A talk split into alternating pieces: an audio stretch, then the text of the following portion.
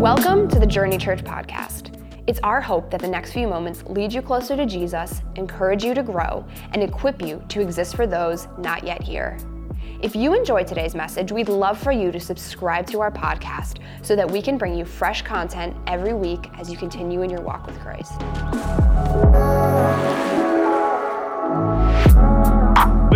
To be with you. We are starting a brand new sermon series called Identified. Identified. And uh, I want to kind of give you a little bit of background of where this whole thing comes from this idea of being identified. And so i'm not one a preacher you know one to talk about the world right? Like so we're here not gonna get my soapbox out stand on it yell yell at people. I'm tall enough i don't have to overcompensate with the soapbox. And so uh, and you know i'm talking about? Street corner guys get on it yell at people. Like i've just never been that type of, of pastor where you, we're gonna spend a lot of time talking about people that aren't here, acting like, you know, sinners or lost people. Like when lost people act like lost people, you know, that to me that's that makes sense. My problem is always when Christians act like the world. Like that's you come to church, you should be different. Your life should be changing. It should look different. And so I'm always concerned with that. I want my church to be a reflection of the grace and the goodness of God, the power of God to change somebody's life forever. But I want you to know kind of where this whole idea came from. So you know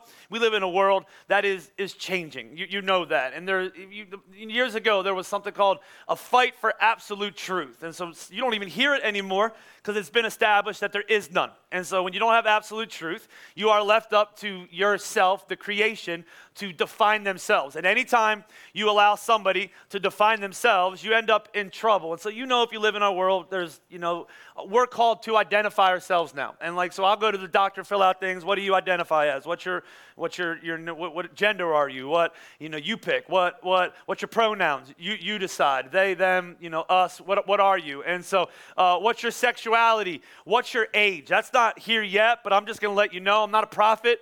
But I'm just telling you, if you can pick all those things, you can pick your age. I'm 21. I'm just letting you know. I'm 21. Don't judge me. I'm 21 you know, I'm woke. And so I'm 21.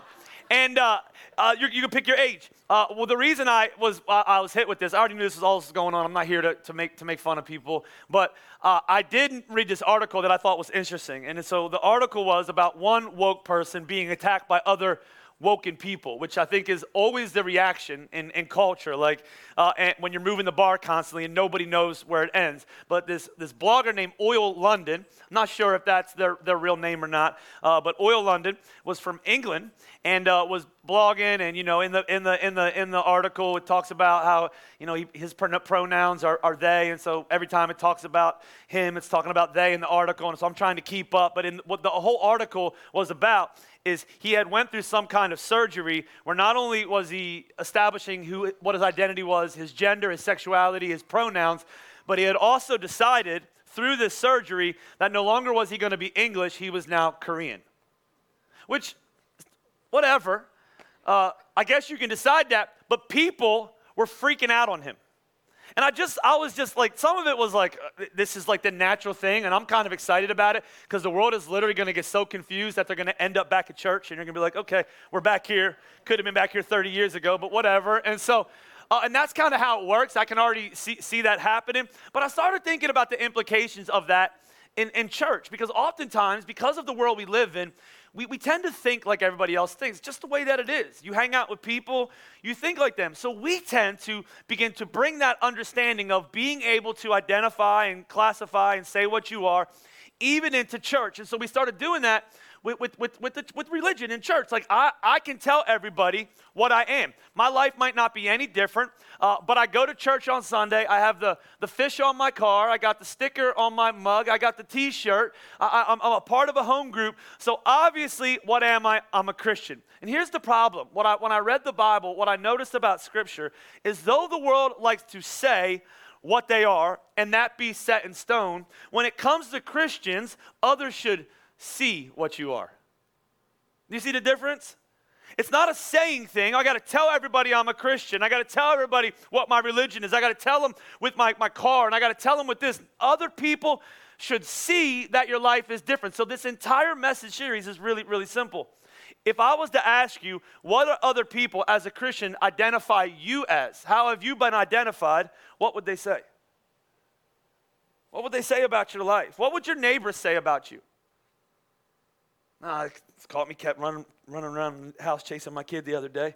Uh, I yell a lot in the house. What would they say about you? What, what was your coworker say about you? What would they say? How do you handle when, when, being overlooked? How graceful are you? Do you look like Jesus at work or do you act like everybody else? How about that person that rode with you in the car this, this last week? How would they identify you? How about your family? What would you be identified as? And here's what's so interesting in the Bible. You would think that the term Christian was invented by Jesus. Anybody would think like, so Jesus started this religion. He was like, okay, we need a good name. We have this committee. We have these boxes. You put things in. And we landed on calling ourselves Christians, and Jesus voted on it, okayed it, hit the gavel on the thing, and we're good. But that's not even where the name came from. In fact, even the first church people, when Jesus started the church, they didn't call themselves Christians. That wasn't what they started. We're like, okay, we need a catchy name everywhere we go. We're going to announce to people we are the Christian church. I want to show you something that's interesting. The very first people to call people Christians were not the people inside the church. Let, me show you what I mean. Acts chapter 11. Uh, we're going to catch up in, in, this, in this book. I love this book. And the reason I love Acts is because Acts is the uh, actions of the apostles. That's literally what it means. And so Jesus comes, dies on the cross, comes back from the dead, goes to heaven, gives his, his people, his, his church, some marching orders, and they move. And what happens in the book of Acts is what happens next. Here's, here's how the church spreads. Here's where they go. Here's where it's persecuted. Oh, yeah, God decides he's going to use a murderer to be the number one missionary. Like, uh, uh, couldn't find anybody better for that. Like, this is whole kind of kind of situation playing out. I love the book of Acts. But by the 11th chapter of the book of Acts, the church had, had expanded. So, one of the things that Jesus says early on go everywhere, tell everyone about me. How many of you know that Jesus asks you to do things that most of the time you're not comfortable with? How many of you know most of us, especially in America, we want a lighter version of what Jesus said? You want me to give 10%? I'm gonna get maybe like three, 3%, right? You want me to serve, you know, maybe I'm gonna come to church, maybe once a month, right? Like, you want me to deal with sin? Like, what sins should I deal with? Like, can I get the lighter version of Christ- Christianity? How far can I go without crossing the line? This isn't a new problem. Church been doing this forever. That's why sometimes older, older folks will be like, we just need to get back to the church of Acts. And I'm like, no, we don't. That was the most jacked up church in the history of the world, right? Like, I'm not trying to get back there because I think we're improved, but we can learn from them. And one of the things they did is they loved comfort. And so when Jesus said, Go everywhere and tell everyone about me, they decided, let's just stay local where we like the people, we know the culture, we can relate easy, you know, we know the language, we can share Jesus and make it practical. Let's not go to the people that make us uncomfortable. Any other Christians like that? This is how we get everywhere. Let me, let me stay home. Let me get in a bubble. Let me join a group. Let me, you know, instead of going Christians to play in the normal sports leagues, we'll have church leagues, right? And we'll just hang out with church people. They make us more comfortable and they're not as good. And so, like, let's do it, right? We'll, we'll, do that, right? And so, like, let's not let's not be incarnational like Jesus was. I know Jesus came to the earth, but we're supposed to go to a building, right? That looks like Jesus. And so, this is what the church did. And so, what God did is God allowed persecution to break out so that they would go do what He called them to do. Because oftentimes, even when you push against God, God will figure out a way to get you to do what He wants you to do. So let's perse- persecution break out. A student named Stephen gets stoned, and the church scatters. We find out what happens in Acts chapter 11. He says, Now those who have been scattered by the persecution that broke out when Stephen was killed traveled as far as Phoenicia, Cyprus, and Antioch, spreading the word among the Jews. So they, even though they leave Jerusalem, they're still only going to talk to people they like. But the Bible says some of them, men from Cyprus and Cyrene, went to Antioch and began to speak to Greeks also, telling them the good news about Jesus. Some of them went to people outside of the church, right? Then the Lord's hand was with them, and a great number of people believed and turned to the Lord. News of this reached the church in Jerusalem, and they sent Barnabas to Antioch. When he arrived, he saw the grace of God had done wonderful things. He was glad and encouraged them all to remain true to the Lord. The Bible describes him as a good man, full of the Holy Spirit and faith. And a great number of people, because of the ministry of Barnabas, came, came to faith in the Lord. The Bible says, Then Barnabas sent, went to Tarsus and got Saul, and he found him and brought him back to Antioch. So for a whole year, him and Saul, they met with the church and taught a great number of people. And I want you to know something interesting in the city of Antioch. By the way, the city of Antioch is like New York City. They once described it, theologian, as the world all in one place. So basically, if you could think of a nationality, a race, a religion, it was there. It's like New York City. The, the, city would have been set up kind of in a circle with the wall around it, very common to cities of that time. And the, the houses would have kind of been around the border of the, of the city. And then the central part of the city was the mall, the, the, the, the, town square, the, the, the, the marketplace, places where people would trade things. And so the city was very diverse and they had names. But one of the things that, that was interesting about the city is it was very segregated at that point. So you, you might have done business with different people, but at the end, when you would go hang out and you would spend time, you would spend time with, with, with your people, your Irish people, your Italian people. You would spend time with your, your people, your Polish people, you know, kind of even like Phoenixville was set up a few, few, you know, 50, 60 years ago. You would spend time with your people. But then Barnabas shows up and begins to share about Jesus with Paul. And the Bible says people from all nationalities begin to become part of this movement. And did you notice what happened? It's not like Paul or Barnabas said, Oh, yeah, we're supposed to call ourselves something. Let's call ourselves Christians. Did you notice what it said? It said, There for the very first time, they were referred to as Christians. What it's implying is the people in the city could not figure out a name for these people. They saw their actions. They saw how much they loved. They saw how they welcomed everybody into this group. They saw how they shared possessions because that's what happened in the beginning of the, of the work. They saw how they were all sacrificial and putting in their money to reach more people. And they said, Man, this looks like Jesus. This doesn't look like anything we've ever seen before. And so we're going to identify them as Christians. That's why the question is so significant. I'm not worried about what your friends call you. I'm not worried about how successful you are inside this church. I'm not worried about how impressive that I am or you are in here. What I'm thinking about is when I leave these four walls and I go back into my normal everyday life, how are people able to identify me? What do they see in my life? When I treat them a certain way, what do they come away saying about who that I am? Because it's significant in your life. You see, the truth is, some of us don't get this, but there's three calls in every Christian's life. First call, salvation. You, you, know about that if you have a relationship with Jesus. He comes, he knocks at the door of your heart. He says, I want in, man. You're broke. Your life's a mess. You've, you've, you've tried every relationship you can try, success. You're, you're, man, you're addicted. Let me come in and change your life. And all of us that are Christians at one point said, I'm doing a bad job of being the boss of my life. You can be the boss. And we let him in. That's salvation. The second call is consecration. This one's important, but a lot of people miss this one. And consecration is when you give the Holy Spirit permission to set you apart, to make you different. You, you should be different. But here's the thing about it I didn't say you should be weird. Come on, you know, church people, we are experts in weird. He, he, he, didn't call you to make you weird. He's going to make you look different. Your life is going to be different than everybody else's. But he didn't call you to be weird. weird. That's the second call, uh, consecration. The third call is for you to become a witness. So God wants to do something in you, then he wants to do something through you. And most people I know, Christians I know, they don't have any idea of how to become a good witness in their life. They don't have any idea why so many people see them and go, I don't want that. I'll pass. You go to church. You want to come to church with me? Absolutely not. Why? Because I've seen the way you talk to your coworker. Why would I go spend an hour in a weird building with a bunch of weird people when I get my fill of you, weirdo? hey, hey, you want to come to my church? You go get waited on by somebody. You want to come to my church and you give them a, a, a, a card and you're like, they're going to come. They're never going to come because that card you gave them has a little uh, dollar bill in the front of it and they thought it was real money, but it wasn't. It was a track and you didn't leave them a good tip.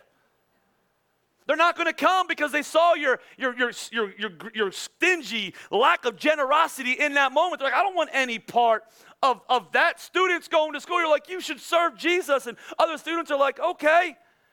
You're mean and weird and filled with drama. You go to the pole to pray, but the rest of the year, you're crazy. If you've never been to see at the pole, go, right? And so, like, it's just whole, whole movement. And we're like, why doesn't it matter? And I just think, it, I, here's what I know. If we were better at this, here, here's what I know. If we were better at becoming witnesses and other people being able to see Christ, the church buildings that we have wouldn't be able to hold all the people that were coming to Jesus. The, prob- the problem's not the message. The problem is the workers. That's what the Bible says. So I want to teach you this because this is significant because oftentimes we come at changing the world from the wrong from the wrong perspective and the wrong you know beginning starting ground and, and we totally miss the mark. And and I think for me and I hope for you at the end of your life I want my life to matter. And here's the thing about it: none of this does. None, this is not this at the end of my life when I'm done this. This is my realization. You do something different. I'm going to give the keys to some young whippersnapper and I'm going to walk away. And this is not going to be, it, this can't be the most significant thing about my life. The most significant thing about my life happens outside of these doors. So I want to show, I want to show you this. what I call this message is witness protection. I couldn't think of another name, and I thought it was creative. And the Bible says this in Acts 1, but you will receive power when the Holy Spirit comes on you, and you will be my witnesses, he says. You will Go and tell people about me. In other words, you personally make a decision to follow Christ, and then you agree to publicly put your life on the line. It's not a personal thing. I'm going to publicly live my life for Jesus Christ. Let me just give you a few thoughts that I think are important. Number one, witness protection. You need to remember this. A witness for Christ, engaged in everyday life, has a far greater impact on this world than a talented preacher or performer or whatever you want to say in passion on a stage ever will. I'm going to tell you when I found this out because here's how God works people reaching people. Did you know that? P- people reaching people. That is always how the Lord works. He sends people into the, into the world, and people reach people. And I had this realization years and years ago, 2009, and uh, our church was new and it was just starting to, to, to, to, grow. And we had this season in our church where we grew from 300 to 400 people in about a month and a half.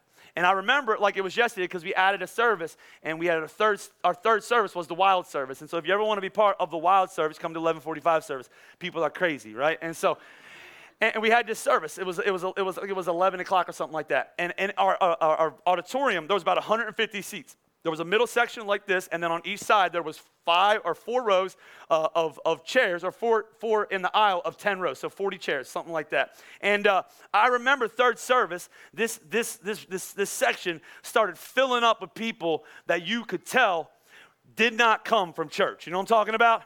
And so I could just tell, and it was amazing. And they started coming. And as a 28, 29, 30 year old, you know what I started doing? I must be killing it in preaching killing it. Like these people are coming. They're, they're, they're every week more and more coming. They were coming so much, they started to take over that whole section and they started to come into the middle section, the church people section. It was wild, right? And you could just see people. They were just kind of taking over. And I was just thinking to myself, they're probably coming because of the sermon series that I'm preaching and because the points that I'm saying. And man, I must be killing it because we're growing so fast. And I, I even I told I told the church, I said I had I, at that point I had I had a book, a book deal I was working on, like not really, but in my head, I was like, I'm gonna write a book on church growth and preaching and all this other stuff. And I remember one day, you ever have a moment in your life where God says, You are an absolute idiot? It happens all the time to me. And so I asked one somebody after church, I saw him there. I was like, hey, I, I was like, hey, you coming to church for a few weeks. I was like, I was like, you know, one of those leading questions. I was like, why you coming? I come because of me, right? And like, you know, I was waiting for them to say something about my preaching, and they said, actually, they said they brought this couple. They said, Here, here's a so and so, and uh, they were addicts, and uh, something happened in their life and they started coming to church and we started hearing about it. But on top of coming to church, they do this picnic after church every Sunday where we go to their house and we talk about church and we talk about the Lord and we eat together. And they started inviting people. And so we came a few months ago or a month or whatever ago because of them. And then because the Lord started changing us, we invited these people who I also thought were there because of my preaching. And they not once said that. And, and then the God even humbled me more because then I started realizing nobody was there for me at all. And it was a, it was a moment where I fully embraced that because I looked out one Sunday and I was preaching, and some of the people who were there that were coming, you know, just at the very beginning time, they were in the front row sleeping during my message. And I quickly realized this is not the most important thing I do. If this is the most important thing I do, I'm in trouble. The most significant thing that you do with your life does not happen in church. But please, please hear me. This because we